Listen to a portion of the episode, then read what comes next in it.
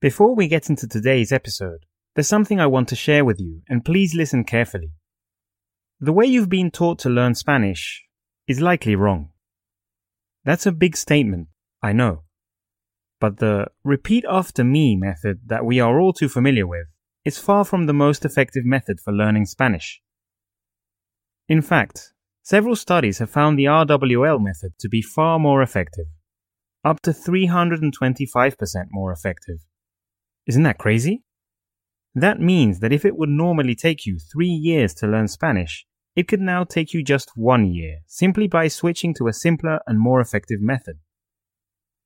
I know you're probably wondering, what's the RWL method?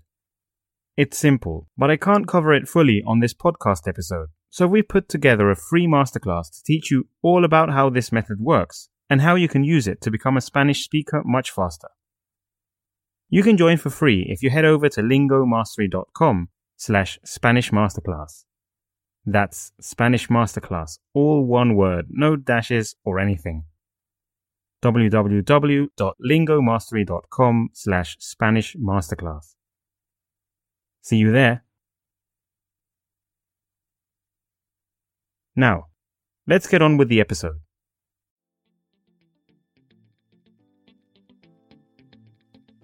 Welcome to the latest episode of the Learn Spanish with Stories podcast by Lingo Mastery. My name is Anthony, and our goal is to help you master your Spanish by listening to incredible true stories about Latin America. In this program, we uncover magical travel destinations, unravel the mysteries behind natural phenomena, and illustrate the life tales of the most interesting Latin American people in history. By combining the power of the reading while listening and storytelling techniques, you will be able to boost your language skills and become fluent in the Spanish language. Find the transcript of this episode and a very useful translation at podcast.lingomastery.com. Also, if you want to boost your Spanish learning by up to a proven 300%, it's time for you to check out our 5-day free Spanish masterclass. You can find it on lingomastery.com slash Spanish masterclass. That's lingomastery.com slash Spanish Masterclass. Check it out.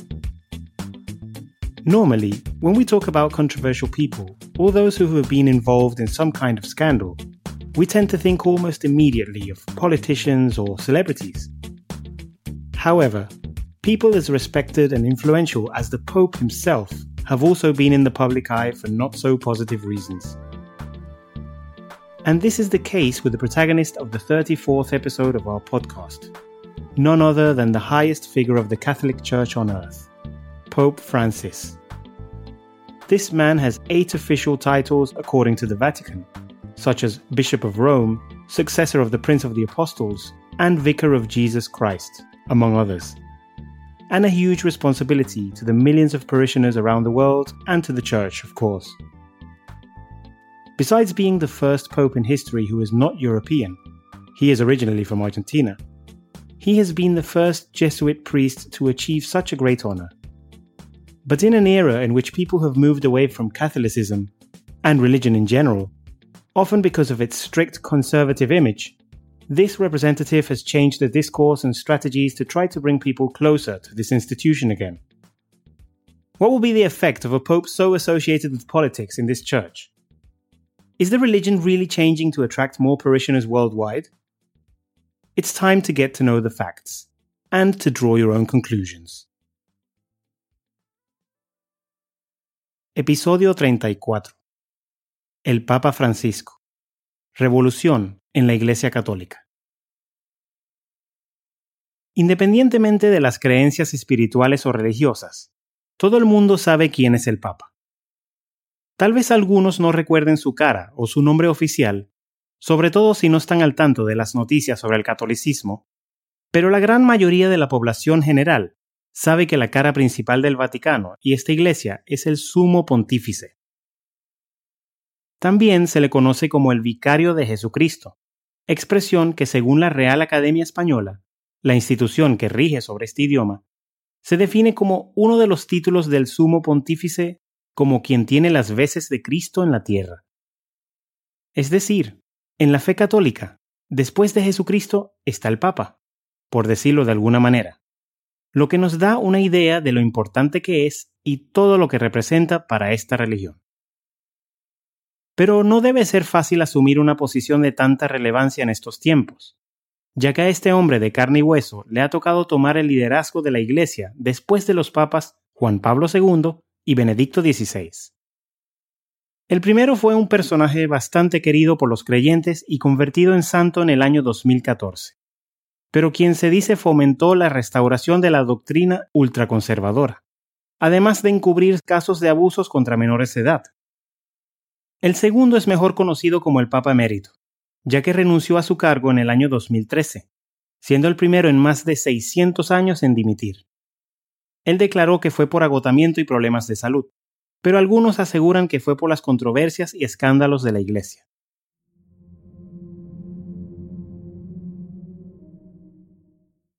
Entonces, dos semanas luego de la renuncia de Benedicto XVI, el tradicional cónclave papal eligió en la capilla sixtina su sucesor, el cardenal Jorge Mario Bergoglio, que en ese momento también era el arzobispo de Buenos Aires y quien se convirtió en el papa número 266 de la Iglesia Católica.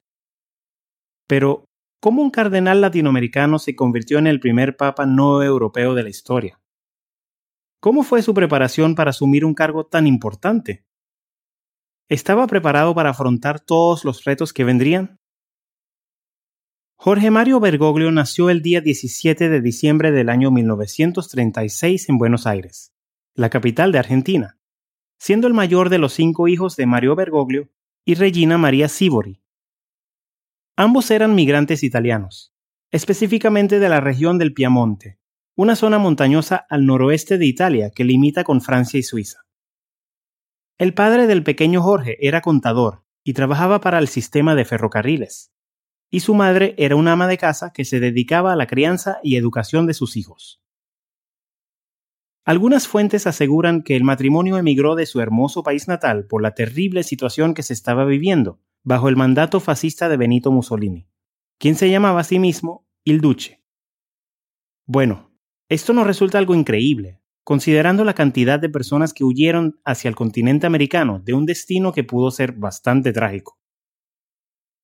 Aunque no se encuentra disponible mucha información sobre la infancia del Papa, se sabe que ésta transcurrió en su natal Buenos Aires y que él se graduó de la secundaria como técnico químico.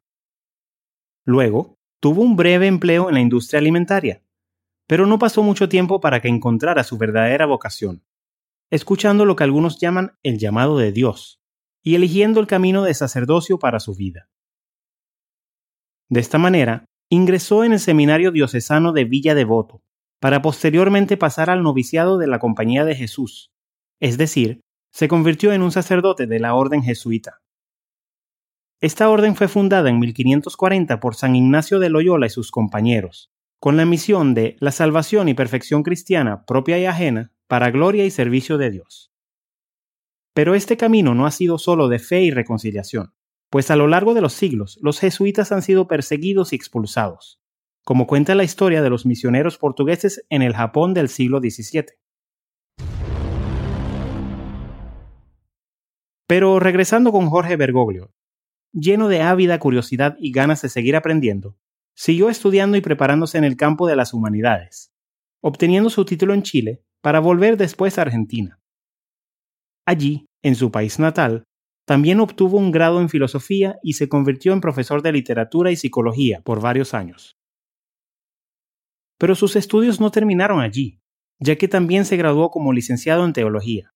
Eso sí, en el año 1969 recibió la orden sacerdotal y prosiguió la preparación en la compañía en España, obteniendo lo que se conoce como profesión perpetua en el año 1973. Ese mismo año, al volver a Argentina, desempeñó otras funciones además de la de profesor de teología pues fue maestro de novicios, rector del colegio y consultor de provincia de la Compañía de Jesús. Pero hay un par de cosas que resultan interesantes de este hombre antes de que se convirtiera en el Papa. Como que trabajó como portero o gorila en un bar y que a los 21 años padeció una terrible neumonía que le costó caro a su salud. Como consecuencia de su gravedad, tuvieron que extirparle parte de su pulmón. Pero la primera polémica en la que se puede decir que estuvo envuelto Bergoglio fue durante una etapa bastante oscura en la historia argentina, mientras él era el líder de los jesuitas en la nación suramericana. Entre el año 76 y 83 hubo una terrible campaña política y militar del dictador Jorge Rafael Videla, conocida como Guerra Sucia, luego de que tomara el poder del país en un golpe de estado de orden militar, algo de lo que hablamos en el episodio 23. Durante este periodo hubo decenas de miles de víctimas, entre secuestrados, torturados y asesinados. Aunque los ataques fueron dirigidos a quienes defendían ideologías izquierdistas, o eran considerados enemigos del gobierno por alguna razón. Y aquí es donde viene la controversia, pues supuestamente el Papa aseguró haber ayudado a varias personas a salvarse del régimen, ya fuera ocultándolas o contribuyendo a sacarlas de la nación. Sin embargo, luego de años después de que terminó esa pesadilla, el sumo pontífice fue demandado por haber colaborado en la desaparición de dos sacerdotes jesuitas en el año 1976, quienes hallaron en un campo, bajo los efectos de las drogas, varios meses después de ser secuestrados. Las opiniones en este caso estuvieron divididas. Hubo tanto apoyo como acusaciones hacia Bergoglio, tildándolo de ultraderechista y partidario de la dictadura. Pero finalmente la demanda en su contra fue desestimada.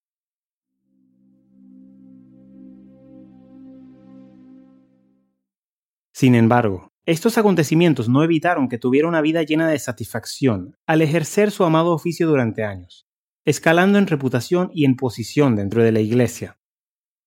De hecho, tanta ha sido su devoción a esa vida que ha publicado una serie de libros, siendo los primeros Meditaciones para religiosos, en el año 1982, Reflexiones sobre la vida apostólica, en el año 1986, y Reflexiones de Esperanza, en el año 1992 siendo en esa época gran canciller de la Universidad Católica Argentina. Durante la misma época, es decir, entre las décadas de los 80 a los 2000, este sacerdote fue ganando más títulos y responsabilidades, como convertirse nuevamente en rector del Colegio San José y ser nombrado por el mismo Papa Juan Pablo II como obispo titular de la antigua diócesis de Auca. Esta localidad se conoce hoy como Villafranca Montes de Oca y se encuentra en la provincia de Burgos, en la comunidad de Castilla y León, al norte de España. Al mismo tiempo, había sido auxiliar de Buenos Aires, pero ejerció fielmente su obispado durante varios años sin importar qué tan grandes eran sus obligaciones. En el último lustro del siglo XX fue nombrado arzobispo coadjutor de Buenos Aires, lo que significa que sería él quien sucedería al cardenal Antonio Cuarrachino, como arzobispo primado de Argentina luego de su fallecimiento.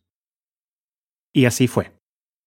Ocho meses después tuvo que despedirse del cardenal que había sido el líder de la Arquidiócesis de Buenos Aires y primada de la Argentina durante más de siete años, asumiendo el cargo de manera inmediata.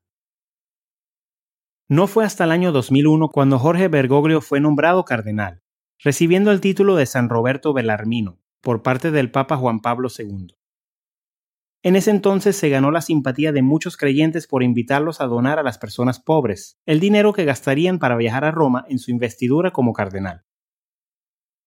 Además, cada vez se iba volviendo más popular entre la gente por su proyecto de asistencia a los pobres y enfermos, de colaboración entre sacerdotes y laicos, o personas no religiosas, y su estilo de vida austero, es decir, moderado, sobrio y sin lujos ni excesos.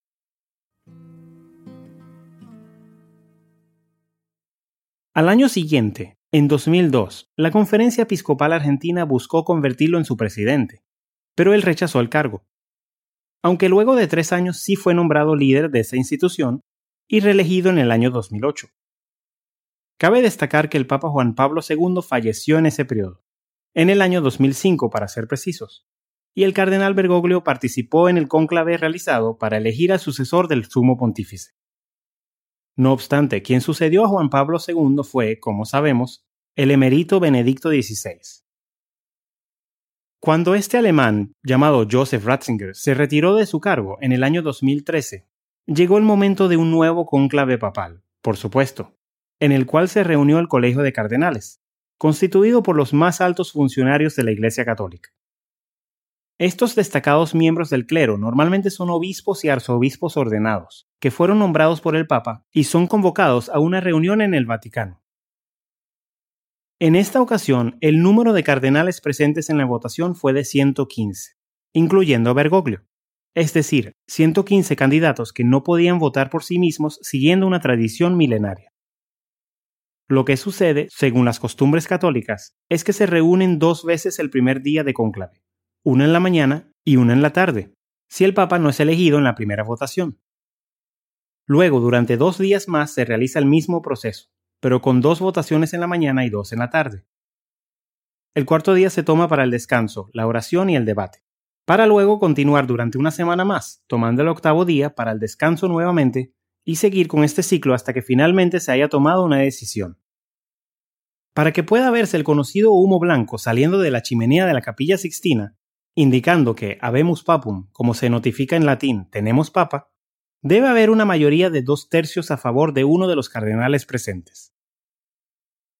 En el caso del Papa Francisco, el primero en llamarse así, se requirieron apenas cinco votaciones y unas 28 horas para que el cónclave lo eligiera como el sucesor de Benedicto XVI, y, según el catolicismo, del mismo San Pedro. Cabe destacar que este nombre fue escogido por Bergoglio en honor a San Francisco de Asís, quien dedicó su vida y obra a los pobres. Ahora, si bien el Papa había estado trabajando incansablemente por la reconciliación de la Iglesia y la comunión de los pueblos, a partir de ese momento comenzó a viajar por el mundo como mediador entre los enemigos políticos de diferentes países y abogar por la protección de los desfavorecidos. En este sentido, cuando era líder religioso de su país natal, promovía hábilmente la perspectiva de la Iglesia Católica en asuntos sociales cuando se reunía con políticos de su país, ganándose la antipatía de los izquierdistas argentinos, comenzando por los gobernantes. Al convertirse en el sumo pontífice, Francisco buscó enfrentarse a los problemas que venía arrastrando la Iglesia, como los escándalos, cada vez mayores y más numerosos, de abusos sexuales por parte de los religiosos.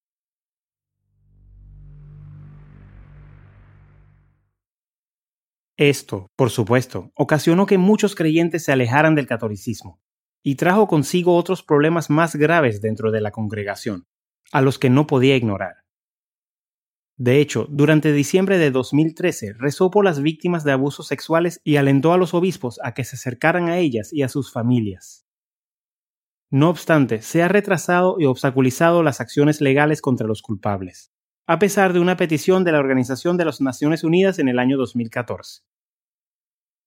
A lo largo de sus años como máximo representante de la fe católica, también ha hecho declaraciones que han sido controvertidas como las que hizo con respecto a las cuestiones sociales y la ética sexual. De igual manera, han sido polémicas sus relaciones diplomáticas con figuras políticas actuales tan monstruosas como Nicolás Maduro, incluso cuando ha tildado de hipócritas a los políticos que viven de una forma en público y de otra en privado. Aunque parecía que la Iglesia se estaba adaptando a los tiempos modernos y abriéndose a las problemáticas actuales, el Papa ha dejado claro que no apoya la ordenación de mujeres como sacerdotes, el matrimonio entre personas del mismo sexo, el aborto ni el uso de métodos anticonceptivos. Asimismo, ha mantenido su posición con respecto a la denuncia de la desigualdad económica y ha denunciado públicamente al grupo terrorista ISIS por perseguir a los cristianos y las minorías religiosas dentro de los territorios en los que operan más intensamente. En la biografía del Papa Francisco publicada en el sitio web del Vaticano, sí, el Vaticano tiene sitio web y el sumo pontífice tiene redes sociales. Yo también me sorprendí al saber que la cuenta de Twitter incluso utiliza etiquetas y hashtags al publicar. Se puede leer lo siguiente. Mi gente es pobre y yo soy uno de ellos. Ha dicho más de una vez para explicar la opción de vivir en un apartamento y de prepararse la cena él mismo. A sus sacerdotes siempre les ha recomendado misericordia, valentía apostólica y puertas abiertas a todos. Lo peor que puede suceder en la iglesia, explicó en algunas circunstancias, es aquello que de Lubac llamó mundanidad espiritual, que significa ponerse a sí mismo en el centro. Y, cuando cita la justicia social, invita en primer lugar a volver a tomar el catecismo, a redescubrir los diez mandamientos y las bienaventuranzas. Su proyecto es sencillo. Si se sigue a Cristo, se comprende que pisotear la dignidad de una persona es pecado grave.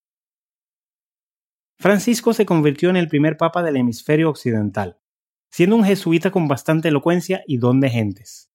Una figura que ha tratado de acercar a la iglesia más conservadora a la tolerancia y modernidad, y un líder que se ha dirigido a quienes piensan diferente para que se puedan abrir a la fe católica. ¿Será que el pensamiento de este papa cambiará algunos de los conceptos más conservadores para adaptarse a los nuevos tiempos? Puede que luego de tantos escándalos y problemas con la fe católica, los no creyentes se acercarán a la iglesia? Solo el tiempo lo dirá.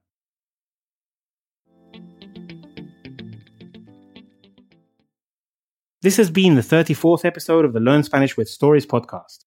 El Papa Francisco. Revolución en la Iglesia Católica. Did you know that Pope Francis is the first non European Pope? Were you aware of his actions within the Catholic Church throughout his religious life?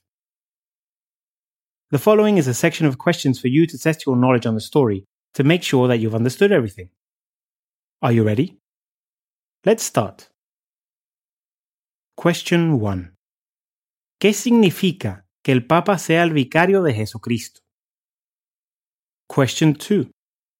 ¿Dónde nació Jorge Mario Bergoglio, quien se convertiría en el Papa Francisco? Question 3. ¿Cuál fue la primera controversia en la que estuvo involucrado el Papa Francisco? Question 4. ¿Cómo se convirtió en sumo pontífice el cardenal Bergoglio? Question 5. ¿Cómo se ha destacado el Papa Francisco en la parte política? Got any idea what the answers are? Let's hear them now. Answer for question 1. ¿Qué significa que el Papa sea el vicario de Jesucristo? Este es uno de los tantos títulos que tiene y quiere decir que representa a Cristo en la tierra. This is one of the many titles he possesses, and it means that he is the representation of Christ on earth. Answer for question 2. ¿Dónde nació Jorge Mario Bergoglio? quien se convertiría en el Papa Francisco. En Buenos Aires, la capital de Argentina. En Buenos Aires, the capital of Argentina. Answer for question 3. ¿Cuál fue la primera controversia en la que estuvo involucrado el Papa Francisco? En la desaparición temporal de dos sacerdotes jesuitas durante la terrible dictadura de Videla en Argentina. in the temporary disappearance of two Jesuit priests during the terrible dictatorship of Videla in Argentina. Answer for question 4. ¿Cómo se convirtió en sumo pontífice el cardenal Bergoglio? A través de un conclave papal que duró 28 horas después de que el Papa Benedicto XVI renunciara al cargo. Through a papal conclave that lasted 28 hours, after Pope Benedict XVI resigned from office. Answer for question 5. ¿Cómo se ha destacado el Papa Francisco en la parte política? Viajando por el mundo como mediador entre los enemigos políticos de diferentes países y abogando por la protección de los desfavorecidos. Traveling the world as a mediator between political enemies in different countries and advocating for the protection of the disadvantaged. Now, time for the summary of the story. Jorge Mario Bergoglio is the name of the first Latin American pope a Jesuit priest, son of Italian immigrants, who has dedicated his religious life to the most disadvantaged, the poor, and the believers who most need the comfort of the Catholic Church. The Pope is a man quite prepared at the academic and intellectual level. Someone who has tried to reconcile the Church with the people, calling for the union of individuals with different thoughts and divergent ideologies. Traveling around the world to change the current image of the congregation of which he is the highest representative, the Catholic Church.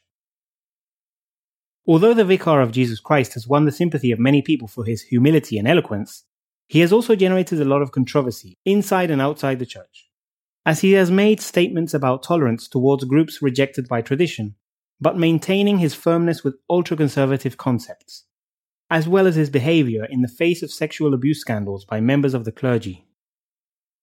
Only time will tell what will happen with the passage of Francis in the Vatican, if some things will change or will simply remain the same. Thank you as always for listening to the Learn Spanish with Stories podcast. You are one step closer to mastering the Spanish language, so don't stop now. Remember that you can find the transcript and English translation on podcast.lingomastery.com. and that we recommend you to subscribe on iTunes, Spotify, or whatever other platform you are using to stay updated on the latest episodes. Again, that's podcast.lingomastery.com. I also want to remind you that we have our special gift promotion going on with the 5-day free Spanish masterclass. Join the masterclass now at lingomastery.com slash Spanish masterclass. See you in the next episode, Spanish learner.